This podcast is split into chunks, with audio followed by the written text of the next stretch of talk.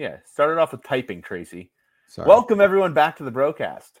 I'm David Woods from Bruin Report Online, the UCLA site on the 24/7 Sports Network, and I'm joined by Tracy Pearson. He's hard at work. You can Woo! hear him in the background. He's typing away on his, I'm I'm sure, mechanical typewriter, judging by the uh, strength of his fingers on those keys. I'll send you a photo of it. It's from 1937. Yeah. Uh Tracy, it's Sunday morning. This is our third BROCast in three days. Um, but we just wanted to talk because it feels like so many things are happening at once. Um, and we're reporting the news as it comes, but we also it's almost like we don't have time to come up for air and give our thoughts on things and how it's going and what we think of these candidates um, and just kind of a general sense of the search right now.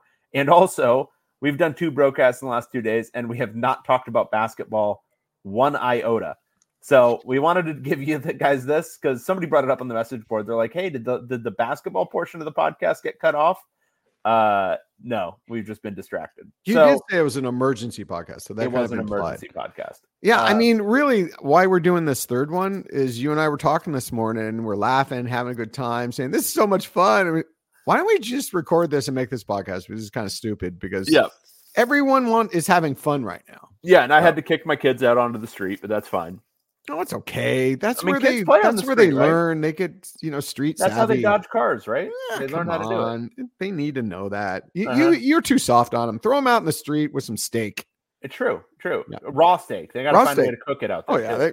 they not cooked. They got to find their own way to cook it. yeah, yeah, or digest it, whatever. yeah. Um, speaking of raw steak, we're getting a lot of raw steak in the uh in the information universe here. Um, so there's a lot going on. We okay, so we're gonna talk, start with start with coaching search. We're gonna talk about that first because that's not first thing on people's mind. We're gonna talk about basketball at the end. Okay, so if you if you're just a basketball person, you don't want to listen to this. Probably fast forward to like the last 15 minutes. Anyway, um, uh, there's a lot going on. UCLA. So Friday morning, Chip Kelly announces he's gone. UCLA probably had a pretty strong inkling for a while, and probably had an even stronger inkling for about 24 hours before that that this was happening. But happens Friday morning. UCLA begins interviewing, probably having initial conversations a little bit before that. Begins interviewing process shortly thereafter. Begins flying around to places after that and we've heard a lot of names at this point, a ton of names, and the information's kind of coming hot and heavy. So some things getting, you know, a little garbled in translation. But uh general sense of the search is they're still in the interview stage. I mean, that's my my general sense of the search is that they are still pretty heavily in the interview stage. And it yes, they could identify somebody pretty quickly and then move pretty quickly on them, but they're still vetting guys. Um, and it sounds like they're still having between initial conversations and second conversations with guys. Is that your general sense at this point? Yeah, that's absolutely it. I, I think they did some zooms uh, just to meet some people. You know, obviously Martin Jarmond and even Josh Rebholz were some guys that they had never met before. So they did some uh, zooms. Uh, that's my understanding. And now they're on the private plane tour, uh, flying around, and it's it's so funny. It was only a matter of time until you knew some bro sleuths started finding the plane. It's amazing to me how easy that is, too, to track a Yeah. plane. It's it's really crazy. Um, we're, we're not absolutely certain that that plane tracker is actually Martin Jarmond's plane, but it, it looks it looks pretty likely. Um, so yeah, so that's what they've been doing. We've been told from UCLA sources they've talked to quite a few quite a few candidates. Um, I don't know if that's just hype because they want to get it out there that they're they're doing their due diligence. Um, yeah, I, I mean, it's probably it's it's too early to judge the search. Everyone loves to judge the quality of the search, um, and sometimes bad searches end up ultimately finding a good coach. Some kind, sometimes good searches that you think were being done really well don't. Uh, so there's so many, there's so much randomness in this. Uh, but yeah, there have been discussions. And yesterday, as we put up, as things were happening, uh, updates, this we Dave and I were on our phones and we're hearing all this and we're gathering stuff from sources that uh, maybe aren't too reliable and then some really reliable sources and it's like Dave said it's coming fast and furious. So a quick review uh, from enough sources we thought Minnesota's PJ Fleck was kind of the leader in the clubhouse there for a while.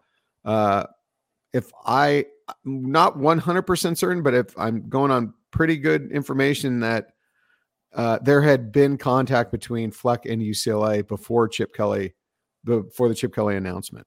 Um, I know, excuse me, from Minnesota sources, they were saying this one felt different. His name had been involved with other uh, coach openings, but they they thought this one felt different. They feel he's ready to leave. Um, uh, and has always had an affinity for UCLA. Uh, so there were some Minnesota sources that thought this was going to happen. Um, I always kind of were, was a little skeptical because I thought that $5 million buyout and the $7 million a year salary was going to be an issue. Uh, I don't know how it went down. Um, we do know that um, PJ Fleck was in conversation with uh, UCLA. And then he sent out that tweet that said, okay, I'm re- great. I'm going to be elite, returning to Minnesota and now on with my vacation in Cabo San Lucas. So um, he's out. Um, I'd have to think, if you remember back to the basketball search, uh, UCLA was on Jamie Dixon, TCU's head coach. He wanted to come. He had a sizable buyout and a pretty decent salary. And there were many complications. UCLA didn't want to foot the bill for the buyout. If the coach somehow, if Jamie Dixon had footed that that buyout, there were tax implications. They were trying to work it out, and it really just came down to Jamie Dixon wasn't willing to take all that financial hit to be the UCLA. I, uh, it, literally, it would have been a financial hit to take the UCLA job. I'd have to think there was something similar going on with PJ Fleck. I, I from Minnesota sources, I, I, think he was assuming he'd at least get out of his UCLA, get him out of his buyout, and he'd probably make the same amount at UCLA that he would at Minnesota, at least, which was seven million. And I don't think UCLA is prepared to do that. No. Uh, this is my speculation on what happened. I have a lot of information leading up to it uh, from people close to it. I don't know if this is it, but that's what I I believe. I would have to guess that's what happened with PJ Fleck. And that then, makes yeah yeah. Go, go ahead. No, no go, go, and it makes a lot of sense um, to look. I, I think um, there's people on our message board who are um, already you know calling the search a circus and all that kind of stuff, and it may very well turn out to be. Kicking the tires on a sitting head coach who might be interested is not a circus. That's doing your due diligence, seeing what's there, all that kind of stuff. Now you can quibble about whether they should have they should waste time with somebody like that. You can quibble whether he would have passed vetting and all that kind of stuff. But I don't I, I don't really have a problem with that. I think right now you're hiring in February first. I, I think um, the one thing I think that's been like a slight misstep right now is publicly saying 96 hours for hiring the coach give me 96 hours. There's no rush right now. There's absolutely positively no rush because no matter who you hire in 96 hours, that's on Tuesday. Wednesday, when the portal opens, guys are going to enter. Um, and if you hire the guy in four days or hire him in 14 days, they'll still have an opportunity to get that guy in a room with some of these guys and give him his pitch. Um, and again, 2024 probably not going to be a good season. So that's not really a major factor. I, it shouldn't be a major factor retaining, you know, a few guys from this roster. So with all that, I, I think doing due diligence, interviewing a PJ Fleck, interviewing other sitting head coaches, interviewing, just casting a wideish net and talking to guys here in February when there is no other competition. There's nobody else who's looking at these guys for jobs right now because there's nothing open. So it, you're not under any kind of huge crunch, right? But Dave, that. Yeah, the playbook, the eight, the athletic director it. I get playbook. it. I'm, I'm just just saying, saying. I'm just. Ex- you're right. I'm just explaining why they do it. Yeah. I, I mean, it's very simple. To the public, you look like you're floundering around. If you take a long, a couple of weeks, everyone starts saying, "Oh, you don't know what you're doing." If you get it done quickly, it's it seems like the perception is that wow, they made they were very decisive. They made, you know, it took 96 hours. Everything was great. So I mean, do that's I- what they're do I- going by. Do I want this to continue forever because it's fun? Yes. Oh yeah, Do like I have do I have an ulterior motive here? August. yeah. Could we keep this coaching search going indefinitely? Could it happen for the next year? Yes. And, But- and- yeah, here's the other thing too. Uh, it's different now. Um, we are privy to so much information that's coming out of these searches, so it looks more circusy. Like, what are they doing that for? What are the what? Why would they talk to this guy? I mean, if you're an athletic director, you're going to talk to a lot of guys. I mean, you can talk. That's what you're there to do. But all these little details are coming out, so people say, "What?" And I've even said it. Why would they talk to, you know, Brent Brennan? You know, of uh, I get it uh, uh, that it, it now remember when Dan Guerrero after a few times of these searches and everything leaked then he he had he had an athletic department uh edict um no leaks if you leak you're in trouble so Mhm. remember the last few it was a real crackdown remember the whole Yeah. alford thing Yeah. we didn't hear uh, about alford until at the very end The night before the night Yeah. before the announcement. Yeah. and and we thought that was a lie um no No, we, no we can't thought it be was true a, we thought it was a cruel joke. Yes. A cruel joke. Yeah. or a li- I, I thought something had to be Who, lying who to did me. that come from? That was um I know who that came from. yeah, I'm going to give him huge props. Um, that was Don McLean. yeah. Donnie Don. McLean uh, had it early, and I, I knew he was telling people that that was going to happen, and I I heard it, and I I don't think I could process it at the time. anyway, Uh, so this is how this this is the process. So that was PJ Fleck. Yesterday we heard that um, Tommy Rees, the 31 year old former offensive coordinator at uh, Alabama, former former Notre Dame uh, quarterback. I'm not going to say former brother, current brother of uh, UCLA wide receiver Danny Rees, and the son of Bill Rees, who was, uh, you know, I don't know what his exact title a was. talent a talent acquirer for UCLA. Yeah. And I, I'm going to tell you this: I don't have any inside information to the Rees family, but back when I first started this job, I went to games with Bill Rees. Uh, we went to go see Deshaun Foster play in Tustin, and and here's one. If Bill hears this, he's probably going to get mad at me. Um, he was a little skeptical about Deshaun Foster when we saw him. his top end speed. He was a little skeptical about it, which was right. I never mean, a he nailed burner. Never Yeah, a burner. never a burner. Sean Foster. Um, would run So- through you though. Would would what would he run would, through yeah, you? yeah, yeah. we saw that game. He had like 290 yards for Tustin too, and he ran like seven times. I don't know. Um. Anyway, so uh, Tommy Rees, um, current, he took the job as the tight ends coach at where was that? Where was he? The Browns. Um, we had, we've heard a lot of information that he was definitely in the running for the offensive coordinator position at Ohio State. Um, and we know he's very interested from what in the UCLA job. We know UCLA is interested. Yesterday there was a there was a lot of people who were telling me, "Wow, Tommy Rees." There's a lot of buzz about Tommy Rees. That was kind of midday. Then later in the day, we heard there was then buzz about Tony White, uh, the former UCLA linebacker who's been a defensive coordinator at uh, various places San Diego State, Arizona State, Syracuse, and now Nebraska for a year. Uh, so that's the way yesterday went. I'm I don't know if maybe we'll hear some today. I think it might be a little bit more quiet because of Super Bowl. Um, So I want to But- talk about I want to talk about Tony White because let's um, Let's talk about Tony White. this is some people have been asking us on the message board because we've been pretty pro Tony White. Um, We haven't I- been that pro. I mean, I've we been- haven't come out and endorsed him publicly. I first mentioned him in November as, "Hey, this job might be cratered so much that you need a former alum and or not a former alum, an alum, and he he makes sense because he's a you know a sitting coordinator who's pretty good."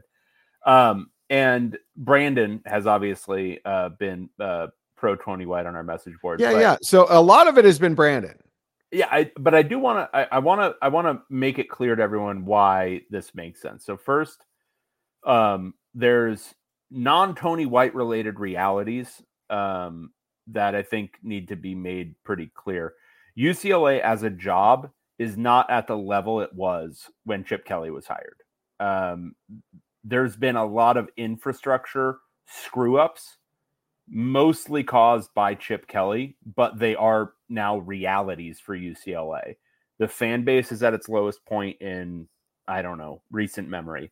Uh, donations are at their lowest point in recent memory. NIL, which is a new thing, follows along with that, where it's way behind market peers. It's it's in a really really bad state of being. The next coach, and we've talked about this as like a generality, but the next coach needs to bring a ton of energy, but also needs to embrace UCLA and embrace the tradition, embrace the fans, embrace all of this stuff at a level that and I'm just this is not me. I'm not. I, I was not a fan of the Rick Neuheisel hire. I was not a fan of the Karl Dorrell hire. But having it be somebody who has an affinity and a tie in some way to UCLA as a good institution of athletics, as something that is a football power, right now might be borderline a necessity because doing this with an outsider. Look, I'm not sure even at this stage that Martin Jarmond has a full understanding of look, fans expect a certain thing from UCLA because in living memory, it was that thing. Um, and a former player from that era would have a better understanding of that. So that's one. Two, he makes sense. Like, look, there's a lot of, um, we've talked about this again in generalities, but like getting a coordinator who has some upside that you don't have to break the bank to get makes sense. He's well thought of. He uh, put put out, I think Nebraska's again best defense in seven years this past season.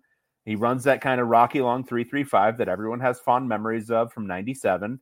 Uh, he's makes sense. Like, is he the hottest up and comer coordinator on the market? No, but is he in that top ten, top fifteen? Sure. All these are upside plays. No coordinator is a sure thing. Fine. On top of that, everything I know of him personally will bring the energy, will bring the like the the necessary recruiting, the necessary uh, drive to do all of that kind of gritty infrastructure work that needs to happen. And yeah, could it not work out? Absolutely. But the thing is, and this is the theory that we've been positing for a long time, hire and if it doesn't work in a, in 3 to 4 years, give yourself enough flexibility that you can move on easily. So I think Tony White checks a lot of boxes. There's a few guys on this list I think who check some boxes. I think Tommy Rees could check those boxes as well. But I think Tony White, given that he's had successful experience as a coordinator, I'm not I'm not too sold on Tommy Rees's offenses. And frankly, Notre Dame and Alabama did not seem too happy with him as their offensive coordinator. So I don't know about that one. Tony White doing it at Nebraska, where Nebraska's been a struggle fest for many, many years plays a little bit for me, and he's got a little bit more recruiting experience, starting at kind of a low level at San Diego State, recruiting California, and then he's been a really solid recruiter at multiple stops now. So that's the case for Tony White. It's not like I think he's going to come in and go 10 and 2 in his first season. It's not that. It's I think he could build the right infrastructure and I think there's upside potential that it could work out and there's more than just like oh yeah it might work out it's there's some there's some bones here there's some bones here of a of a potentially very successful coach it's just not fleshed out you don't know it for sure yeah um i'm going to talk more about that um sure. Uh, uh, we've made a point always i think we've made it even recently that it would be really nice if ucla hired a coach that they were hiring him and his most immediate job was as a sitting head coach yeah because it's never done that. I, I, when? Name one guy. When's the last? Tommy Prothro? I don't know. In football? Yeah. Oh God. Um, okay, let's just go back through it. Chip Kelly was in a TV studio. Jim Mora was in a TV studio. Rick Neuheisel was a Baltimore Ravens quarterbacks coach. Karl Dorrell was a Denver Broncos wide receivers coach. Bob Toledo was on staff. Terry Donahue was on staff. Dick Vermeil was on staff. Yeah, dude. I think we're going back to Tommy Prothro. Tommy Prothro. Um, Yeah. so I, I think that is really, I think that would be a key element. I don't see any guy, come the guys who would be candidates right now um, at this time in February. Uh, this is the thing too, to get a sitting coach who's making good money Got pay.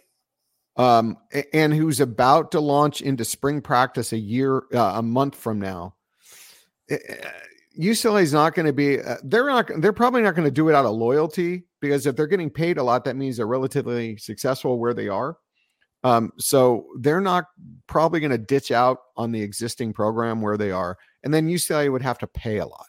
So there's no ideal sitting coach. The guy I would like, and I, if he were anywhere west of the Mississippi, would be Jason Candle. Um, I like his resume. I like the type of coach he is. I like uh, uh, I like the team he puts on the field. Um, he only makes one point one million dollars at Toledo. Uh, he's got a little bit of that Midwest kind of thing that we all have come to love about Mick Cronin and John Wooden. Uh, so, but he's not. I haven't heard his name. I've heard his name mentioned a little, but not really involved. Don't know if he's if they've spoken to him. Don't know if that um, ball has been pushed down the road at all. Um, and I think mostly because there's no connection there. He's not he's not a West Coast coach. So that would be the type of guy I I would prioritize. Um, maybe the closest on the West Coast is Barry Odom, UNLV's head coach. Uh, I, I mean, he's he was a head coach at uh, Arkansas, correct? Mhm. Is it Arkansas? No, no, Yeah. Missouri, Missouri, Missouri, is it Missouri? Sorry, he was the DC at Arkansas. Um, uh, mixed results uh, on all of his stops. Had had a good year last year. I mean, a decent year last year. Nine and five at UNLV, their first winning year. Uh, more than seven wins in I don't know or thirty years. So, uh, but does he really excite me? I mean, what he uh, he would bring possibly his offensive coordinator, who is considered like this young genius, Brennan Marion, to the probably with him, doesn't excite me that much to the point where I, think being a sitting head coach is that important here. So if you can find someone else, I'm I'm on it. I mean, Justin Wilcox doesn't really excite you. Troy Taylor from Stanford, these are not exciting exciting hires that are sitting coaches. Like you said, what UCLA needs right now, um, and it's not just because we're coming off of Chip Kelly, who didn't embrace UCLA and UCLA didn't embrace him and never really bought into the whole UCLA culture and uh, the program, the school. Um, it's not just a reaction like why Tony White would be attractive because he's an alum. He obviously has a lot of pride in UCLA. Want would want to work hard just because it's his school, but it also is a new era of NIL.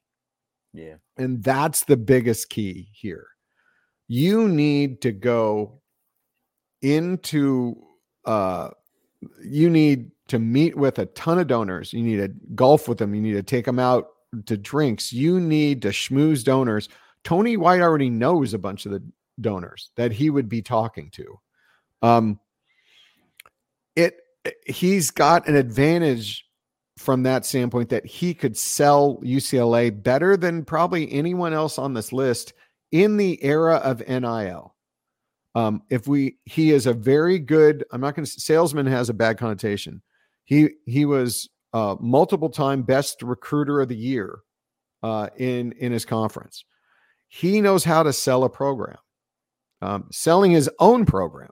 Yeah. Uh, that is really compelling when you think about that with NIL. Um, let's say you put him together with uh, Jerry Neuheisel, and they head up the NIL program uh, with donors.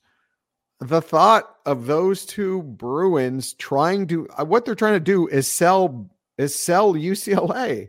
You're selling just not the program. You're invest in your school, invest in uh, UCLA players.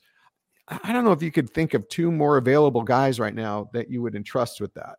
Yeah. So- and- and the, the and this is maybe the critical point because people keep saying they keep bashing with the like, oh, you're just saying to hire alums, like, um, and it, it's the landscape has changed. It's Like, changed. That's the, the, thing. the landscape of college football has changed. It never made sense to hire Karl Dorrell because he was an alum, and also, uh, I think everyone's understanding of UCLA's place in the universe should have changed in the last six years because the theory of the case, and no, like when we would say UCLA recruits itself, we didn't mean literally, but we did mean there is some inherent like juice that UCLA has. Like it's in LA, it's got this stuff. You need to recruit at like a minimum level. Like every recruiting staff has been able to work a little bit less hard at UCLA because it's easier to recruit.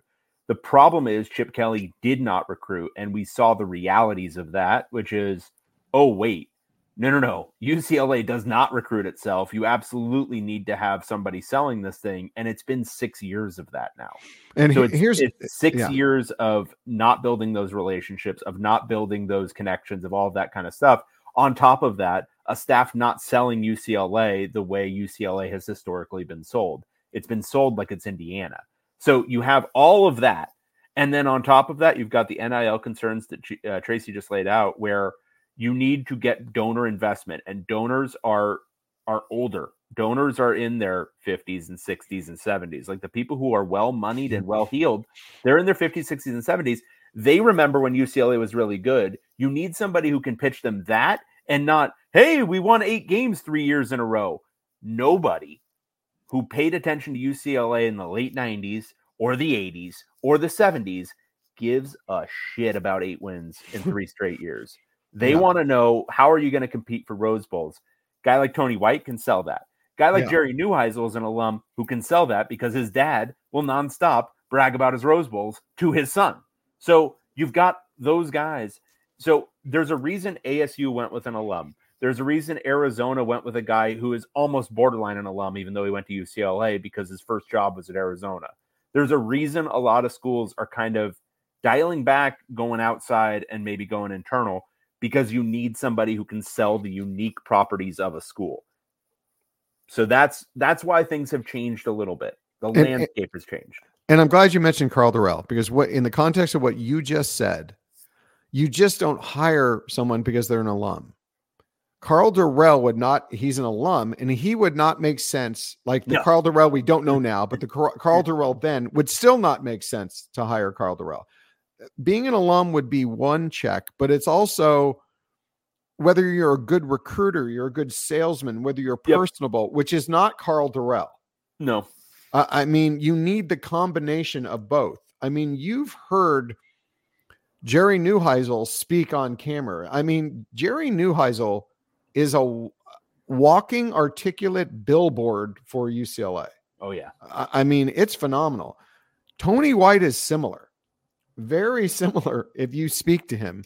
And it's all, and the thing is, it's genuine. It- you might not, you might not believe it, but there are people out there, even though we've all been beaten down by UCLA football, there are people who love UCLA football, and Tony White's one of them. So, but he's got the personality. Recruiter of the year multiple times. Uh, I don't. I can't guarantee he'll do really well in NIL, and I don't want anyone coming back to me if he gets the hire saying, "Oh, you were wrong."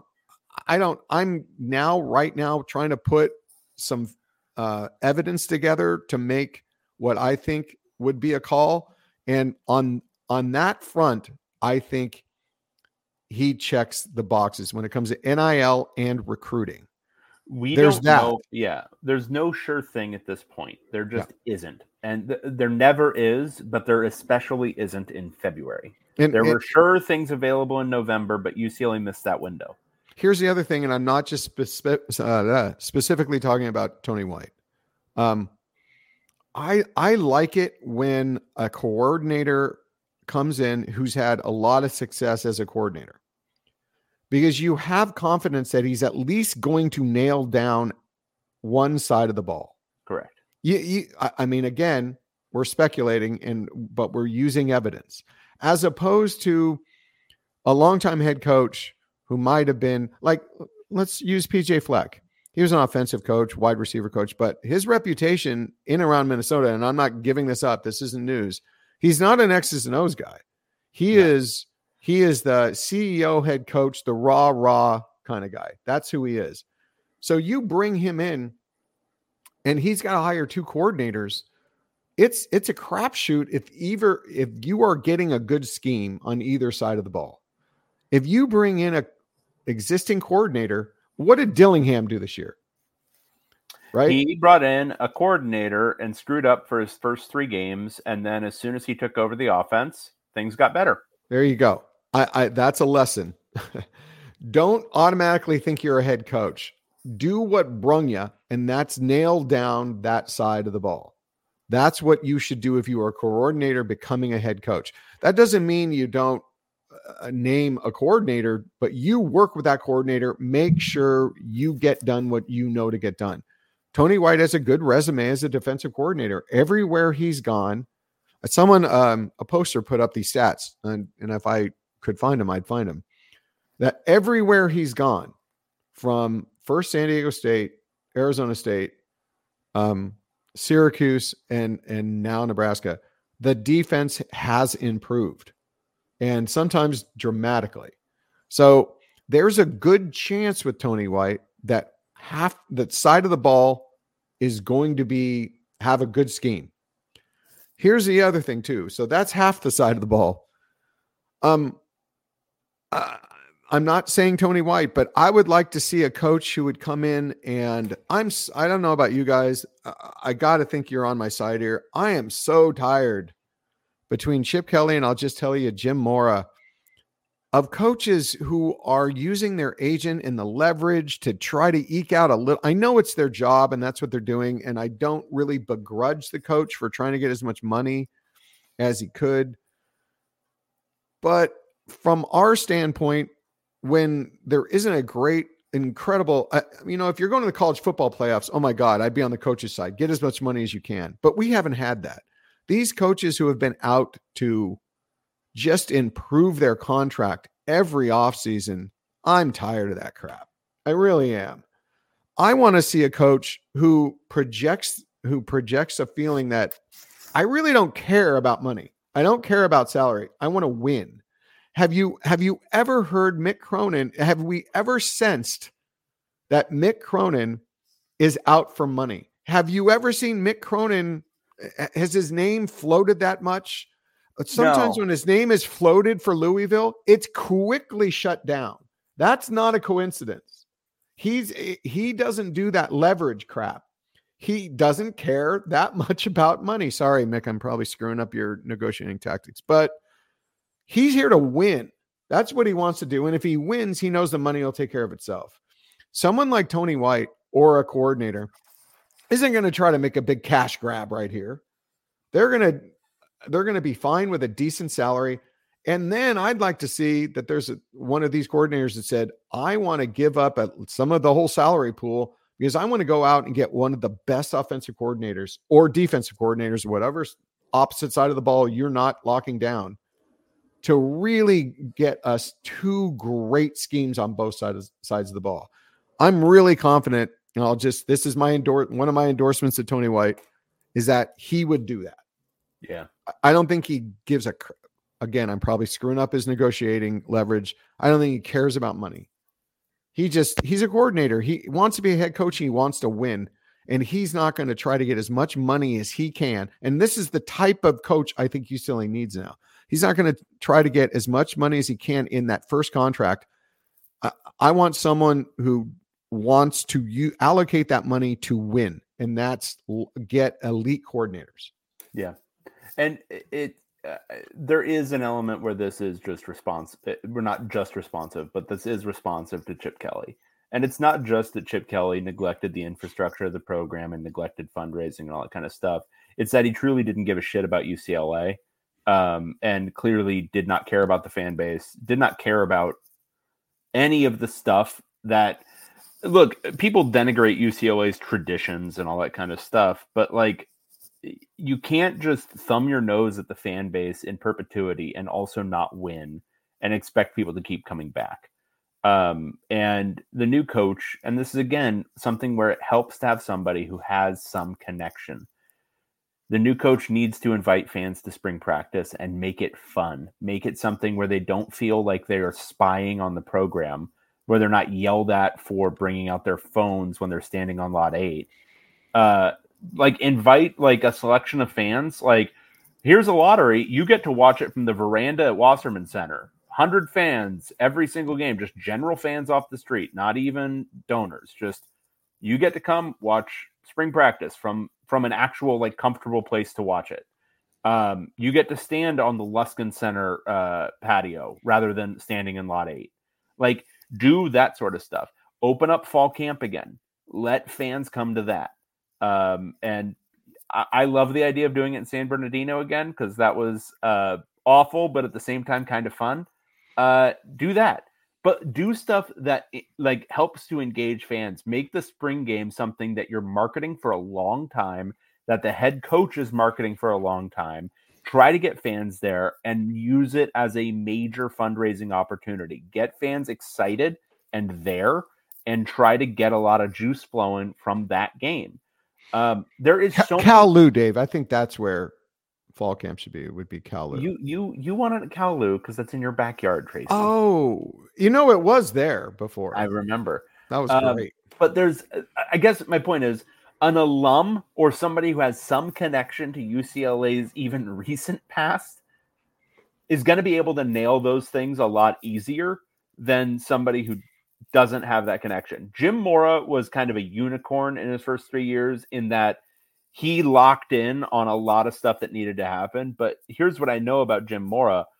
As he was being hired, he was calling people associated with UCLA and getting the lowdown, getting everything he needed to know to hit the ground running. He got lowdown on assistant coaches. He got lowdown on all the stuff that needed to happen to get people pumped up about the program. That's something that I think a guy like Tony White has inherently, and also Tony White will show a willingness to do um, that it's it's critically important at this stage.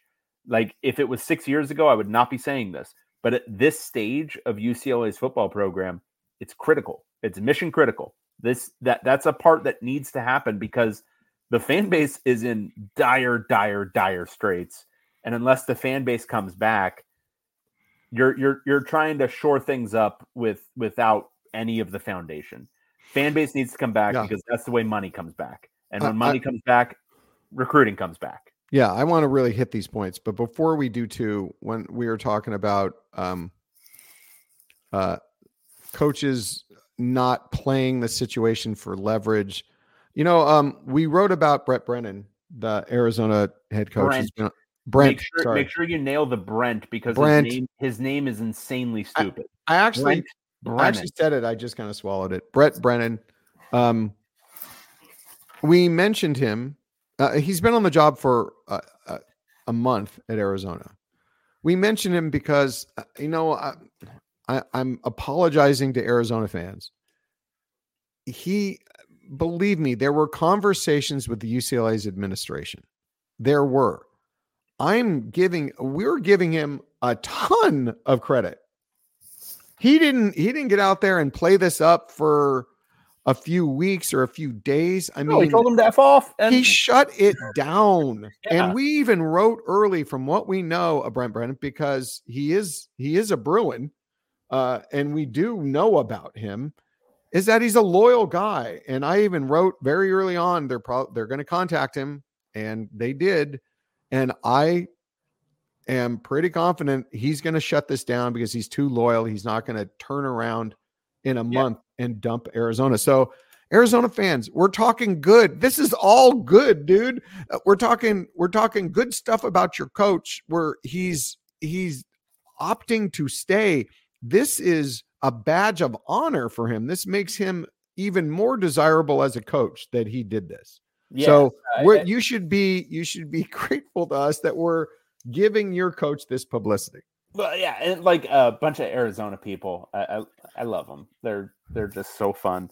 Uh, saying we're just making this up, and I'm like, what is our incentive? Like, what what would possibly be our incentive? Because first, Brent Brennan was never going anywhere ever.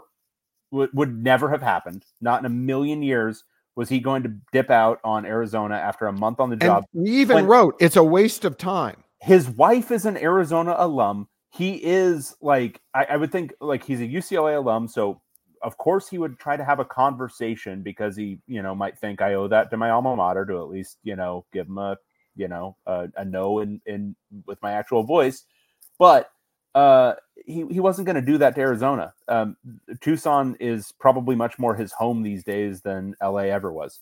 So uh, that never made any sense. So, and like, again, we've, we've talked a lot about UCLA's position in the world. Uh, it, like p- hurting Arizona's recruiting relative to UCLA is not in any way a priority right now. Uh, it's not something that UCLA needs to even be thinking about. This is a thing that happened and it happened where Brent Brennan said, Yeah, no thanks, almost immediately. And you should feel good about that. Yes, because very much. Look, any head he coach, rejected his alma mater. Any head coach is going Arizona. to have a, any head coach is going to have a conversation when uh, Yeah. uh, when their alma mater specifically comes calling, and he told them no thanks almost immediately. Like this was what by yesterday morning, and really search- quick. search Shut started- it down fast. the search started Friday morning. So um, that's that's all a good thing, not a bad thing for you. And I know it's hard to understand things, so just wanted to make that clear. Um, Yeah. it's, it's it's it's a good thing for your program. Um, Feel good about that. Yes. Uh, talking more about the different atmosphere and the different landscape of, of college sports, but we're talking about college football right now. Um, you know, this is all related, and I, I this is related to the UCLA coaching search. We hear so often that college coaches are now disillusioned with college football because of the transfer portal and the NIL. And I, yeah, I get that. It's a whole different responsibility and skill set. You're working year round now. But you know what? Tough crap, man. I, I mean, this is your new job description. You now have to be a fundraiser. So many older coaches. eh, You know what? And wow, I don't, uh, now that I'm talking about this, I'm going to talk positively about Chip Kelly. Chip Kelly is an X's and O's guy.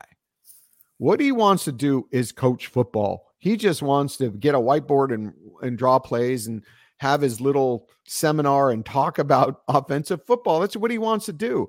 So many things about being a, a head coach he did not want to do. And it was all long time recruiting and and donor uh, uh, donor engagement and now NIL. He doesn't want to do that. He got out because he doesn't want to do that, but he is an actual real coach. There are head coaches who are not X's and O's guy guys. They're just not. Right? They are the CEO. They oversee. They're the raw raw PJ Flecks of the world. Um, and I'm not saying PJ Fleck's this way. I'm just saying he's an example. But if they're grumbling now about transfer portal and NIL, oh my God, you, you're not an X's O's guy. You're not like drawing up a whole uh, playbook. You have nothing else to do. I'm sorry it cut in to the, your vacation time. You now have a new job responsibility, and that's raising NIL money. Get your ass out there and do it and stop grumbling. You're getting paid a lot of money. Yep. And this is the new part of it. And you are not an X's and O's guy anyway. So just do it. So this whole thing drives me nuts. So, in relation to the UCLA coaching search, you find someone who embraces this, who says, "Yeah, this is my future. I'm I'm I'm going to eat this alive. This is I'm I'm eating here." Yeah. That's what you need. Not anyone who would have even a slight sense that oh, I'm my job, you know, is so much more now with transfers and, and uh, get over yourself. This Yeah. is the job description. And learn to golf, or at least something adjacent. Or or go to bars and drink. Yeah, one of the two. Uh, you need to either uh, have a good liver or a good golf game. Not Yeah. even a good golf game. Just know how to swing a club. Yeah. Take some lessons. Uh, So who else? What coach, other new head coach? Take some lessons. what other candidates? I mean, that's kind of about where we are. By the time you publish this, something else could bubble up. Yeah, Um, I mean the Troy Taylor thing. Um, I, I that's got that feels like due diligence to me. Um, I can't, I can't fathom that that would be the option that they end up choosing. Um, that would be in the candidacy of you know sitting head coaches who are middle tier, but there's nothing about that that's exciting. And Um, let's go down this. Tom Herman. I've he- I've continued to hear his name mentioned, but I haven't heard that they spoke to him. Yeah. there's that. I have not heard anything on David Shaw. Thank I, I mean, it sounds like we've been. It feels like we've been in this search for a long time. you would be looking for another person to do this site with you, Tracy, if it's David Shaw. I haven't heard anything about Matt Campbell except mentioned uh, initially. Um, Justin Wilcox, haven't heard anything except mentioned initially. Uh, haven't heard that uh, UCLA reached out and spoke to him. I did hear that uh, Brian Hartline, the offensive coordinator, the former offensive coordinator from Ohio State, I guess he, I don't know what his title is now, um, that uh, there was an intention to speak with him. I don't know if they did. Uh, I haven't heard that they spoke to Barry Odom. We already talked to him. Have not heard that they spoke to Dan Lynn. Uh, I have. Okay, so we reported that Chris Horton had been interviewed, but I retracted that. Uh, formal interviews have not happened with Chris Horton. There has been discussion through intermediaries. That's uh, from really good sources. That's as far as that's gone. I think he'd like to interview. Oh, he'd like to interview. He'd want the job in a flash. Yeah. Yeah. Um, I, and I think if we're when we're talking, I liked Chris at UCLA. I, I think he's a good guy and he's a potential uh, head coach uh, coach somewhere. I don't. If we're talking about hiring guys who aren't uh, sitting head coaches and coordinators, he might be a little inexperienced compared to others. He needs to he needs to bake a little bit longer. Yeah. Um, he's He could be really good. Uh, I, I mean, think I think he will be in the full a lot of the a, a lot of the things we said about the other guys, he has. and to be a special teams coordinator for John Harbaugh in the NFL means he knows his stuff. Um, so I think he will be good. I think he. What I would like to see if you're going to hire a coordinator, coordinator with college experience, and Cor- Chris Horton's last college experience was as a quality control guy for UCLA in the first two years of Mora. That's not nothing, but it isn't a lot. Um, Right. And s- his last 10 years have been in the NFL. So that's something where I would be a little leery of. He'd be down my list when you're going into the uh, alum or UCLA connection category. So I'm going to finish this off because I have a new name, but I just want to say one thing. Pete Carroll, I have not heard it mentioned among any reputable sources. I, that might be just a whole media fabrication. If I, if I hear it, I'll let you know. I mean, I'm not anti Pete Carroll. Well, I am, but uh, that's not going to inhibit my ability to report what I hear legitimately. I haven't heard anything. I will say this, and I have to add this to the list, and it's not on it yet overnight and then this morning, even as we are on this podcast, that Eric Bieniemy should be added to our list. Um, that I don't know if he's interviewed, but I know there's been contact. So, Eric Bieniemy, That's a. That's what do you probably a- think, Dave? that's a nope for me. Okay, Uh, full NFL experience, and there's a reason he isn't. He's not well liked, um, and it's uh, there's there's some history there. Um, he wasn't a full time play caller until very recently. Um, yes, he comes from the Andy Reid tree, but he wasn't until very recently. The Commanders didn't retain him. Um, I don't know. There, there, there'd be a lot of red flags there for me in the vetting process that you would have to get past, and it doesn't seem like any NFL teams are getting past it. And he's also not being retained as an offensive coordinator, so I would have concerns there if I was looking at him. um, I I've heard those things too, but Eric Bieniemy does have a soft spot because he is the author of the very classic anti USC rant. That's true. He Can I do don't that. even remember. Do you remember the exact wording of the rant? I mean, it was it was in a UCLA recruiting meeting for the staff, and the legendary story goes, he basically said, "F those guys from across across town. F them, F them, F them, and the horse that they rode in on. F that horse." The whole thing. It just went on this rant, which has become legendary status.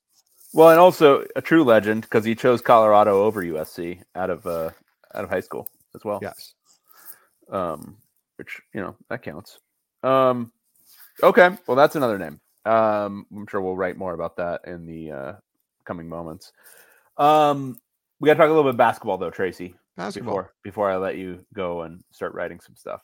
Um, UCLA uh, continues to win. Uh, they beat. We didn't talk about Stanford. We didn't talk about Cal. Uh, but Stanford, they won mostly thanks to hot shooting. Um, I would say they didn't play well in a lot of other aspects of the game, but they shot the lights out uh, on Wednesday night, beat Stanford. But then yesterday, shot horribly against Cal, but still won because they did basically everything else very, very well. They defended uh, at a great level. They uh, executed the offense even if they weren't hitting shots. They only had two turnovers in the second half when they weren't shooting well at all, and they rebounded the offensive glass. It was kind of the quintessential Cronin win. And don't let Cal's record fool you. That is a much, much, much better team than the one that came into Pauley and beat UCLA in early January. This is a that's a that's a pretty decent Cal team now. Um, so to go into their gym and beat them, that was a great win. UCLA is now 13 and 11, eight and five in the Pac 12, which means they are in the top four, not even in a tie anymore in the Pac 12. They're tied with Oregon for uh, third or fourth place in the league behind um, behind Washington State and Arizona. So UCLA is very much in the thick of the conference race, which is an insane thing to say to yourself from a month ago. Yes. Baffling. Baffling. I mean, we thought about it. You know, there were signs when you they after Utah, they beat Washington, the Arizona State. They they should have been Arizona. They played them tough. So you start thinking, what if they go on a little bit of a roll? And now this is official, this is officially a role. Yes, you can say. Um, so now you're starting before you didn't run. I mean, we kind of threw it out what would be their NCAA tournament chances, and pretty much you came up with they've they've got to win out and do decently in the Pac-12 tournament or win the Pac-12 tournament. Yeah, that's um, it, and that's still it, and that's still it. But it's getting closer to that not being it, Dave. If they win a few more, and uh, They've just got too many terrible things in their early resume. The, what it would take is a soft argument. Like it would have to be somebody standing on the table in the committee room and saying, no, no, no. We need to look at their last 20 games or whatever it is. Okay, because, let's let's do this. They're they're 13 and 11, they're 8 and 5 in right. conference, right? Mm-hmm. So let's say if let's they, say they realistically, let's say they beat the two mountain schools at at home uh, this coming weekend. And then they uh, beat uh, USC. Then they beat USC, split in in Washington.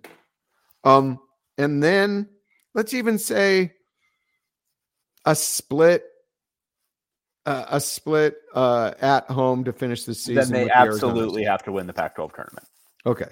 Let's say the they beat both some, Arizonas. Yeah. So their that, only loss, le, remaining loss, is a split in Washington if they go 19 and 12, I think the odds that somebody stands on the table for UCLA is going to go up. And um, all they probably need, uh, they'll be they probably they'll definitely be top couple. four, but win a couple.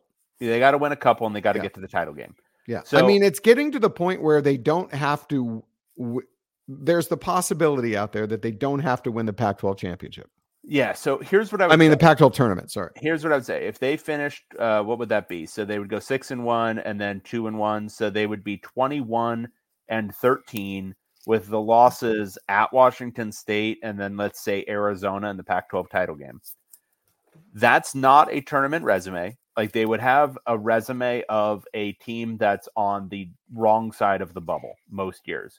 What it would require is somebody saying, "Okay, guys, this is a different team in the last half of the season than it was at the beginning. Do we need to reward that? Do we need to say, hey, this is a really young team. Let's let them in as a play in game and let's see what happens with them because we might be leaving out one of the better teams in the country. And, and here's the other thing, too. Here's the other um, they win the Pac 12 championship, but don't win the Pac 12 tournament. I, I mean, that would be a So compelling argument finish- to go along standing up on the table and saying we should let these guys in. If they go six and one, there's a decent chance they win the Pac-12 doing it, as long as one of those wins is against Arizona, because it's Right. not.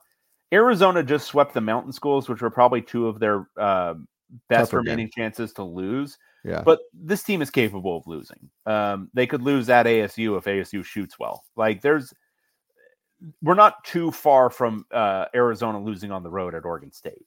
Um, so this is, I mean, they lost, to, they lost at Stanford. So they're not like a juggernaut, and they've been prone to some lapses, but they are playing well of late.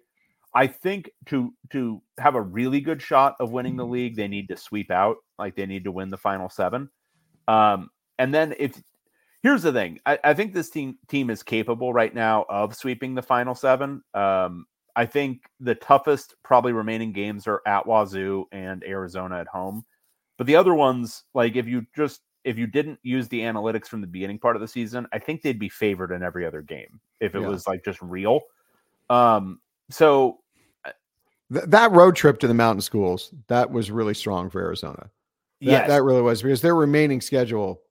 I mean, they're at UCLA, and let's talk. About, let's talk about USC in a moment. They're uh, they're at Arizona. Uh, well, you could have like that, you know, half court heave from Yeah. ASU, but uh, more than likely they'll be favored. Not more than likely they'll be favored in all their remaining away games. they'll be favored in every remaining game by probably at least 10. Um, Now, that doesn't mean they can't lose some of those, but all their toughest games are behind them. Right. Um, so that's an issue. Um, But let's this would be the thing. Maybe they slip up against Washington State in Tucson, right? So that kind of cracks the door. Then UCLA keeps winning and beats Arizona in Pauley. Now we're talking there's there's something to work with there. Arizona needs to lose at least two more times for UCLA to even get a tiebreaker. So they Right. need that win, but then Arizona needs to lose another one at least. And they might even need to lose two to get a real tiebreaker. Like to, Yeah. to actually because I think the tiebreaker would almost certainly go Arizona's way. Um I, I don't know the tiebreaker rules, but they would probably have a lot of leg up on UCLA. Uh, you know, and I'm I'm doing this again. Um, if you guys haven't been to a game at Pauley yet, this upcoming schedule, Colorado and Utah are good. Those are going to be good games. Um, USC February 24th. Will be a fun bloodbath. Oh, you only hope you only that's the way it's looking right now. Uh, did you did you watch their the um, Yeah, Yeah, they lost by 31. They were off by 31, and there were there was some dissension on that team. Players like openly arguing with each other. Uh, you know, we got a thread, an ongoing multiple thread about the chemistry on that USC team, and it's starting to blow. Let me just Um, tell you a coaching. Uh, let me let me give you a coaching um, little snapshot. On January sixth, twenty twenty four, uh, USC was eight and seven and had just finished sweeping the Bay Area schools. On January sixth, twenty twenty four, UCLA was six and nine and had just finished getting swept by the Bay Area schools. Since then, uh, UCLA is seven and two, and since then, USC is you got it one, two, three, four, five, six, seven, eight, one and eight since then. So they are now nine and fifteen after being eight and seven, and UCLA is thirteen and eleven after being six and nine. That's So, coaching. yeah, that's coaching. And UCLA fans, some great games this week, uh, this coming week, but Colorado and Utah. Utah, let's, you want to get your blood boiling a little? Last time we saw the Utes, 46 points, guys. Do you have any other motivation to go out to Pauley Pavilion uh, uh, in a week and wow, root for UCLA to get revenge against Utah? I, I can't think of it. And then USC the next week. And then they go on the road, but then they come back Arizona on that Thursday, March 7th. And if they're on a roll, that Arizona State game on that Saturday will be huge. start buying tickets, man. Yeah, You guys, you guys got to get out to UCLA games. the Utah game is the last game on the revenge tour. So Oregon, they lost by five, beat them by eight. Stanford, they lost by six, beat them by eight. Cal, they lost by nine, beat them by one. Utah's the last one. Utah, they lost by 46. Um, this team isn't going to lose by 46. They're, I, I would, I would say they'll probably be favored. So, uh, get out there, got to scream your head off. Um, Utah had a great home court advantage. UCLA has to have a great home court advantage in that game. That one's on Sunday. Colorado's on Thursday. These should both be well attended games. So we made this call to action for what was it? Which game was it? Was it uh Oregon? Yeah. Yeah. Let's do another. We, we, we need you out there. So uh February 15th, February 18th, get out to Pauley, watch those games. It could be a celebration too. If you're a football fan and you don't really pay attention to basketball, I, I wouldn't put it past UCLA to have a coach announced and coming out on the floor for those games. Um, that's usually the uh, the operation. So could be a could be a bit of a party at Pauley. So get out there. Yeah. Okay, then. All right, you want to get back to uh, hitting the phones? Um, you know, t- uh, Tracy's phone. It's like one of those old school things. Like remember Jerry Maguire when he's getting all the calls while he's on the phone with Cuba Gooding Jr. And I got just the headset. the lights going the off. lights.